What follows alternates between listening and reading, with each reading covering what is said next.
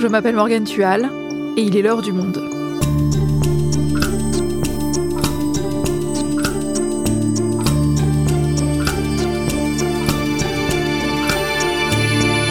Aujourd'hui, la série The Wire sur écoute en français fête ses 20 ans.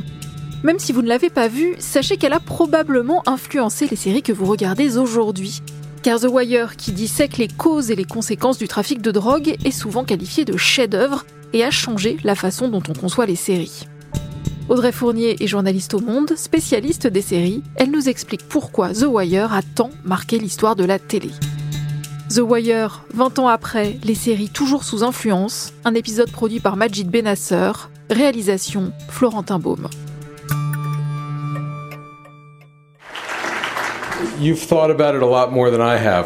Nous sommes le 10 septembre 2008, à l'Université de Californie, à Berkeley. Ce jour-là, les étudiants sont venus échanger avec un invité bien éloigné du monde de la recherche, David Simon, le créateur de la série télévisée The Wire. La série, diffusée depuis 2002 sur la chaîne câblée HBO, a pris fin quelques mois avant cette rencontre. David Simon semble aussi ravi qu'étonné de voir autant de monde venu l'écouter. C'est incroyable d'avoir pu rassembler autant de personnes dans une salle. Vous êtes au courant que The Wire n'a pas été un hit? Où étiez-vous quand on faisait de mauvais scores d'audience? Quand on devait supplier la production de nous laisser terminer chaque saison David Simon ne manque pas d'autodérision, et pour cause. Si sa série n'a pas été une grande réussite en termes d'audience, elle bénéficie en revanche d'un immense succès d'estime. Face à un public acquis, il ironise sur ce succès en deux temps. Un jour, j'ai fait une blague à Chris Albrecht, PDG de HBO à l'époque. Je lui ai dit tes chiffres d'audience seront mauvais tout au long de la série, mais tu vendras au moins quelques DVD. Dans 10 ou 15 ans, tu seras dans un bar et tu diras à quelqu'un que tu as créé The Wire et tu le diras avec passion. Et le gars te répondra C'est super, monsieur, mais je ne sais absolument pas de quoi vous parlez. Il est 2 heures du matin, il faut finir ce verre et quitter ce bar. Raté, en effet. 10, 15 ans et même 20 ans plus tard, The Wire fait référence. David Simon continue à être invité partout à travers le monde pour parler de sa série et dans certaines universités, elle est même devenue un objet d'étude, par exemple à Harvard ou plus près de nous à l'université Paris-Nanterre. Et pour cause, The Wire a révolutionné la façon d'écrire et de penser les séries.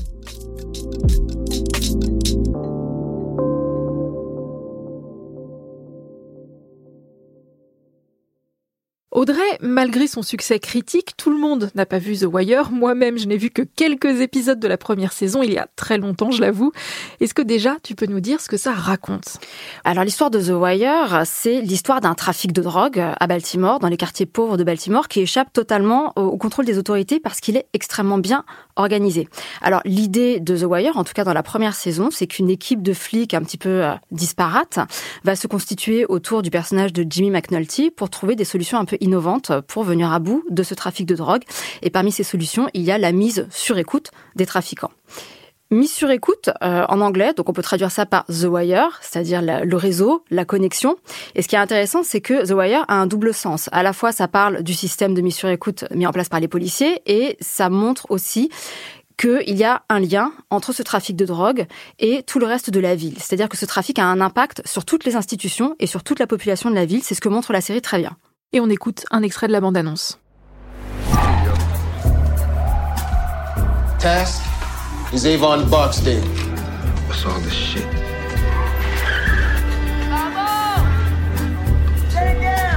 Look, I want to do this case. So do I.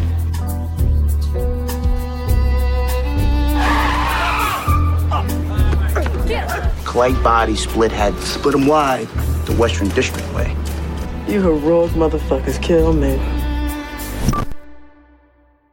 Ce qui est intéressant dans la façon dont The Wire raconte cette histoire, c'est la multiplicité des regards et des points de vue. Alors déjà parce qu'il y a une alternance assez inhabituelle entre les scènes de rue et les scènes dans les bureaux, et parce qu'ensuite les cinq saisons vont couvrir cinq champs majeurs très différents et très complémentaires du problème. Donc dans la première saison, on se focalise essentiellement sur le trafic de drogue à l'échelle des quartiers. La deuxième saison euh, se passe sur les docks euh, et parle essentiellement de la classe ouvrière américaine qui est en, voie de disparition. La troisième s'interroge sur le pouvoir politique. La quatrième se passe dans les écoles. Et la cinquième euh, se situe en fait dans les locaux du Baltimore Sun, qui est le journal dans lequel David Simon, le créateur de la série, a passé beaucoup d'années à couvrir ce sujet. Cette série, elle sort donc en juin 2002, ça fait 20 ans. À sa sortie, ça cartonne? Pas du tout. Euh, les audiences sont raisonnables. C'est absolument pas euh, un carton. On n'est clairement pas sur des succès euh, tels que des séries comme Game of Thrones ou même Les Sopranos, hein, quelques années avant, ont pu connaître. On est encore à l'époque sur un modèle de mesure d'audience très simple, très basique, c'est-à-dire que les plateformes n'existent pas encore. Alors HBO est une chaîne câblée avec des contraintes très très différentes des networks, mais quand même les audiences sont assez faibles. Mais il y a un succès bah, déjà critique assez important dès le début, et puis aussi le bouche à oreille va, euh, va faire son travail, c'est-à-dire que la série va être vue dans les quartiers pauvres de Baltimore, notamment par des VHS qui se passent euh, sous le manteau, par une espèce de, de rumeur. Et d'ailleurs, David Simon a beaucoup, beaucoup raconté qu'il a dû se battre pied à pied avec HBO pour pouvoir finir la quatrième et la cinquième saison. Mais comment ça s'explique que ça ne marche pas si bien s'il s'agit d'une série si géniale? Bah, c'est une série très sombre hein, quand même. Euh, le sujet est très âpre. Alors c'est euh, une série qui est pas non plus euh, dénuée d'un certain humour, mais elle demande du temps. Elle est basée sur la minutie. On voit l'édification d'un système, une construction qui demande beaucoup de patience pour voir cette histoire se déployer sous nos yeux, voir ce quartier vivre, ces personnages se développer. Mais c'est une série qui est fondamentalement déprimante puisqu'elle montre que les échecs sont de toute façon beaucoup plus fréquents que les réussites et que les tentatives de réforme pour leur immense majorité, sont voués à, ne pas aboutir. C'est une série aussi qui montre quelque part que le rêve américain a, beaucoup de plomb dans l'aile. Et par ailleurs, c'est euh, une série aussi qui est très masculine, donc euh, qui touche euh, un public qui n'est pas forcément, en tout cas au début, très large. Mais finalement, cette singularité, cette âpreté, ces partis pris d'écriture et de mise en scène qui sont assez radicaux, vont faire que 20 ans plus tard, c'est une série dont on parle encore beaucoup.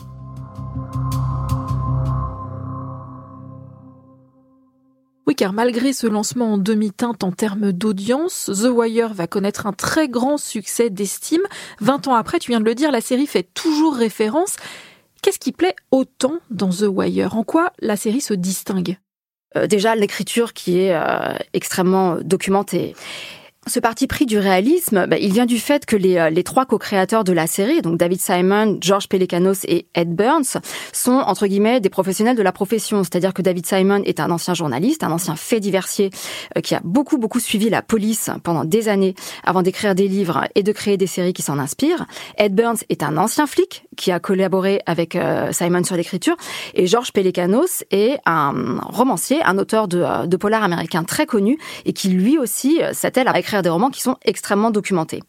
David Simon a beaucoup répété qu'il voulait que les habitants de Baltimore s'y reconnaissent. Et d'ailleurs, euh, dans l'écriture, dans le tournage, il a beaucoup fait participer les habitants de la ville. Il les a beaucoup inclus. Les habitants de Baltimore ont pu participer, alors parfois en tant que figurants, et même avoir des rôles qui vont se développer euh, sur plusieurs saisons. Ils ont également euh, été embauchés, par exemple, comme assistants sur le tournage. La série a tissé des liens avec la mairie. Elle a tissé des liens avec le terrain en fournissant bah, du boulot, en fait, aux habitants de ces quartiers-là. Donc pour David Simon, le réalisme est très important et c'est d'ailleurs ce qu'il expliquait dans une conférence au Centre Pompidou à Paris en février 2020. Euh, donc moi, en tant que créateur, je suis responsable d'une histoire. Je veux que l'histoire soit publiée, soit montrée, soit diffusée. Euh, si vous, euh, avez passé du temps, euh, si vous êtes un policier qui connaît son boulot, si vous avez passé du temps à vendre de la drogue, si vous êtes un, un marine dans une patrouille de reconnaissance qui envahit l'Irak, si vous vivez dans, dans, le, dans logement social à Yonkers, vous vous allez pas dire c'est pas vrai, c'est pas, c'est des conneries.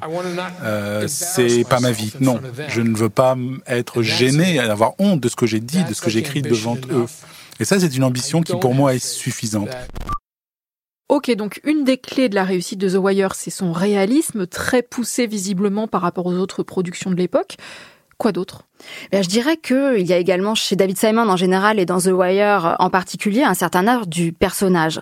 C'est une série chorale hein, qui fait exister énormément de personnages euh, sur les cinq saisons. On en retrouve hein, quand même quelques-uns euh, de la première jusqu'à la cinquième, mais pas tous. Et surtout, ce sont des personnages qui vont tous prendre la lumière à un moment ou à un autre. Alors ça part du personnage principal, hein, évidemment Jimmy McNulty, euh, interprété par le comédien britannique, dont tout le monde a oublié qu'il était britannique d'ailleurs, tellement son accent de Baltimore est parfait.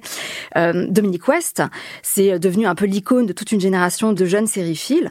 Et donc ça va de ce personnage principal à des tout petits personnages secondaires qui vont acquérir des ampleurs absolument inédites pour ce type de programme. Donc moi je parle, euh, je, pense évidemment au personnage de Omar Little, on va en parler un petit peu plus, mais je pense aussi, j'ai regardé quelques quelques épisodes pour préparer l'émission, je pense au petit personnage de Bubs, qui est une espèce de petit euh, héroïnomane absolument pathétique et qui va rester jusqu'à la fin des cinq saisons et qui va incarner un peu la possibilité d'une rédemption ou en cas d'un espoir. Voilà, tout, tout cet art de, de mettre en scène ces différentes personnalités et de faire en sorte qu'elles dépassent un peu le cadre de la télévision, ça c'est tout à fait propre à The Wire. Et pourquoi est-ce que ce personnage d'Omar Little, il est important pour comprendre le succès euh, de The Wire? Omar Little, c'est un personnage qui détonne un peu parce que il entre pas dans les cases. C'est-à-dire que c'est un Afro-américain, donc euh, queer, homosexuel. Il euh, hante les rues avec euh, une espèce de manteau noir, un fusil à pompe énorme planqué dessous. Et à chaque fois qu'il arrive quelque part, eh ben l'atmosphère change.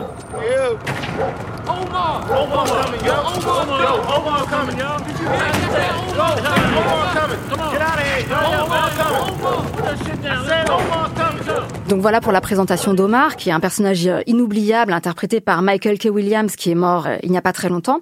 Je pense aussi à Stringer Bell, hein, qui est interprété par euh, Idris Elba, qui a connu une très très belle carrière depuis, qui est une espèce de chef de gang intouchable, extrêmement charismatique. Alors c'est vrai que ce casting, l'inclusivité de ce casting est intéressante, mais plus qu'une question de quota entre euh, personnages blancs et noirs, c'est l'équilibre des points de vue qui est important. Moi je suis pas sûre que si on compte sur les cinq saisons, il y ait autant de personnages blancs que de personnages noirs, mais c'est pas très grave. Ce qui est intéressant, c'est que les points de vue sont mis sur un strict pied d'égalité. Et c'est ça qui fait que The Wire est novateur. Donc c'est comme ça que David Simon réussit à révolutionner la série policière avec un propos réaliste et une excellente galerie de personnages. Est-ce que ça, ça suffit à en faire une série si importante? Oui et non, d'une certaine façon. Euh, The Wire, c'est euh, une série qui s'empare d'un format assez classique. Hein, c'est le cop show, la série de flics, mais qui lui donne un souffle, euh, cette fois quasi littéraire. C'est-à-dire qu'on peut regarder les cinq saisons comme on lirait les cinq grandes parties d'une grande fresque assez romanesque, et chaque épisode serait un chapitre. Pour moi, c'est une série très littéraire qui s'approche vraiment d'un roman. Ça, c'est assez nouveau. Et d'une certaine façon aussi, c'est une série qui consacre l'avènement de la série d'auteur, c'est-à-dire de la série qui se fait un peu en dehors des contraintes économiques, des contraintes de dramaturgie, de politiquement correct, d'effets spéciaux, de rire enregistré et euh, que sais-je encore Et ça, ça a été rendu possible par un environnement très particulier euh, qui est lié aux conditions de développement offertes par HBO. C'est-à-dire bah, Les conditions euh, offertes par HBO, c'est euh, tout simplement de mettre un peu d'argent dans euh, la salle d'écriture et surtout d'intervenir le moins possible dans le processus artistique, c'est-à-dire de laisser les auteurs tranquilles pendant qu'ils développent leur série. Et c'est ça qui donne de la TV de qualité, ce qu'on appelle maintenant la quality TV. Et la liberté est d'autant plus grande que HBO est une chaîne câblée qui peut se permettre un ton beaucoup plus libre que les chaînes des networks, ce qu'on appelle les networks. On en trouve une illustration assez éloquente et assez drôle avec la fameuse fuck scene même si vous n'avez pas vu The Wire, vous avez forcément entendu parler de cette scène un jour. Oh, fuck. Motherfucker. Donc dans cette scène, on voit euh, l'agent McNulty et un de ses collègues se rendre sur euh, les lieux d'une ancienne scène de crime pour tenter d'élucider un cold case, c'est-à-dire le meurtre d'une jeune femme euh, qui n'a toujours pas trouvé de coupable. Fuck. Fuck. Et pendant que McNulty et son collègue interviennent sur la scène de crime, on ne va entendre strictement aucun dialogue, juste des fuck. Voilà, ça dure 4 minutes et on n'entend que des fuck. Alors certains sont drôles, certains sont plutôt glaçants, mais euh, c'est une scène non dialoguée, si ce n'est avec des fuck. Fuckity fuck, fuck, fuck, fuck. Fucker. Donc toutes ces petites libertés euh, mises bout à bout, eh ben, elles vont former le, le canevas euh, quelque part d'une nouvelle façon de créer des séries. Motherfucker. Fuck me. Alors comment? Comment est-ce que The Wire va changer la façon de réaliser des séries? The Wire, c'est pas euh, le premier euh, quality show, hein, euh, loin de là. Il y a eu des bonnes séries avant, euh, par exemple sur HBO, rien que Les Sopranos ou Sex and the City, hein, qui ont commencé leur diffusion quelques années avant. Mais Les Sopranos et Sex and the City, c'est des sujets sexy. Hein. Les Sopranos, c'est un vieux mafieux qui trouve que la vie est beaucoup trop dure. Sex and the City, c'est une bande de copines qui vit sa meilleure vie à New York à la fin des années 90. La différence, c'est que The Wire, c'est pas sexy. C'est une série très sombre. Et pourtant, c'est une série réussie. Et en cela, elle va ouvrir des perspectives aux créateurs de séries sur la palette de sujets qu'on peut traiter et sur la façon dont on peut les traiter. Et par ailleurs, ça va ouvrir des perspectives pour le métier de showrunner, c'est-à-dire que tout à coup, ce métier qu'on connaissait pas trop, qui était souvent réduit euh, à un poste de scénariste un peu plus plus, eh ben tout à coup, il va prendre du galon. Alors c'est lié à la personnalité de David Simon, c'est lié aussi à la personnalité de David Chase, hein, qui était le showrunner des Sopranos, qui était quelqu'un qui avait pas la langue dans sa poche euh, du tout et qui exprimait des, euh, des, des, opinions, des partis pris artistiques très très forts. Donc grâce à ces hommes-là, grâce à ces personnalités-là, bah, tout à coup, la série devient un objet artistique noble. Et ça inspire également la critique. Tout à coup, euh, eh ben, les séries deviennent euh, euh, des objets qu'il est normal de critiquer. C'est-à-dire, on, on, commence à publier des textes sur les séries dans les grands journaux, au même titre qu'on publie des textes sur les films. Et en quelque sorte, il y a quelque chose de matriciel dans la diffusion de The Wire, dans la création de The Wire. Est-ce que les showrunners d'aujourd'hui se réfèrent à The Wire comme source d'inspiration? Ça revient quand même assez souvent. Je crois que tous les créateurs de séries ne veulent pas forcément refaire The Wire. Mais en tout cas, je pense que tous l'ont vu. Et tous ont ce type d'écriture-là dans un coin de leur tête. Tous ont envie de réussir cette synthèse-là, qui est assez habile entre l'intime et le politique. C'est-à-dire raconter à la fois la petite et la grande histoire. Je crois que vraiment énormément de scénaristes, à l'heure actuelle, sont à la recherche de cette efficacité-là. D'ailleurs, cette période, hein, ce début des années 2000 qui marque le début d'un nouvel âge d'or d'une certaine façon, avec Les Sopranos, avec Sex and the City, avec Oz, avec The Wire, c'est une période qui a été très très inspirante pour beaucoup de showrunners, de scénaristes et de réalisateurs euh, aussi. Et d'ailleurs, c'est à ce moment-là que euh, on voit un modèle de création originale française qui se développe, notamment par le label justement Création originale de Canal+, qui se met à investir massivement dans les productions françaises et euh, qui consacre aussi le modèle du showrunner. Alors je pense évidemment au Bureau des légendes parce que Eric Rochant, c'est l'exemple le plus parfait du showrunner à la française, qui s'est beaucoup inspiré de ce qui s'est fait aux États-Unis et notamment de The Wire. Il s'en cache pas. Et Le Bureau des légendes, c'est une série qui, sur plusieurs saisons, dissèque euh, une institution, mais qui raconte en même temps des personnages, sans jamais sacrifier au rebondissement, à l'action, à la tension dramatique. Donc pour moi, c'est un exemple parfait. Et on a un autre exemple aussi, c'est Eric Benzekri, qui est le créateur de Baron Noir, qui s'est beaucoup, beaucoup inspiré du rythme de The Wire, puisque c'est quelqu'un d'un petit peu obsessionnel, pour écrire ces séries. Et Eric Benzécry expliquait même au micro d'Europe 1 avoir carrément chronométré certains épisodes de The Wire. Combien de temps on peut se permettre de plus voir le personnage principal à l'écran? Euh, Au bout de combien de temps deux intrigues euh, qui ont été lancées euh, dans les cinq premières minutes se croisent? Ce genre de choses, ouais. Est-ce que tu penses à d'autres séries qui descendraient directement de The Wire en France ou à l'étranger? Je crois que la descendance, elle n'est pas forcément directe d'ailleurs. Et c'est ça qui est intéressant avec The Wire, c'est qu'elle infuse des séries dont le sujet va être parfois éloigné. Pour moi, le modèle quand même le plus évident euh, en France, alors, outre le Bureau des légendes ou Baron Noir euh, qui s'en inspire d'un point de vue dramaturgique, il y a Engrenage en France qui euh, a ce parti pris, en tout cas très très inspiré par The Wire, d'une fidélité au réel, un parti pris réaliste extrêmement fort. Et à l'étranger? À l'étranger, je pense notamment à la série euh, Top Boys, qui est une série britannique, qui a un gros succès sur Netflix euh, en ce moment, qui est un petit peu une espèce de The Wire euh, à l'anglaise. Ça se passe dans des quartiers chauds et ça fait revivre les, les, mêmes dynamiques à l'œuvre que dans The Wire, quoi. cette espèce de guérilla permanente entre la police et les trafiquants de drogue et l'impact que cette guérilla a sur la population. Et les scénaristes de The Wire ont fait leur grand retour à Baltimore en avril avec la mini-série We Own This City. Ce n'est pas une suite, mais le cadre est le même. Qu'est-ce que tu en as pensé? Est-ce que c'est à la hauteur de The Wire? Oui, moi j'ai trouvé que c'était tout à fait à la hauteur de The Wire. Si on considère que c'est pas une suite, c'en est pas une, mais c'est un chapitre supplémentaire.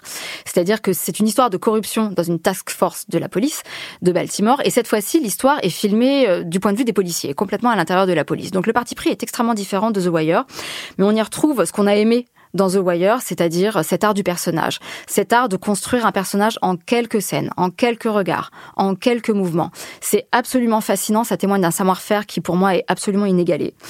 En revanche, ce que j'ai regretté dans We Own This City, c'est la brièveté euh, de la série, c'est six épisodes, hein, six fois une heure, c'est très court, donc ça cavale un petit peu. Mais euh, ce que ça montre, c'est tout simplement que euh, des histoires sur cinq saisons, en à peu près 13 épisodes par saison, euh, telles qu'était conçue The Wire, et eh ben, aujourd'hui c'est peut-être plus possible. C'est une série qui ne pourrait plus se faire aujourd'hui. Cette époque est terminée. L'avènement des plateformes a changé beaucoup de choses dans le rythme de production et de diffusion des séries. C'est-à-dire que des séries au long cours, maintenant, ce qu'on appelle long cours, c'est plus de trois saisons, on va dire, une série bien installée dans le paysage, avec plus de dix épisodes, ça ne se fait quasiment plus. Euh, il y a trop d'offres disponibles, trop de séries et euh, pas assez de temps de cerveau disponible en face pour que tout le monde puisse les regarder. C'est ça qui fait la beauté de The Wire, c'est que c'est un objet unique et que maintenant, de nos jours, il peut plus y en avoir d'autres. Merci Audrey. Merci Morgane.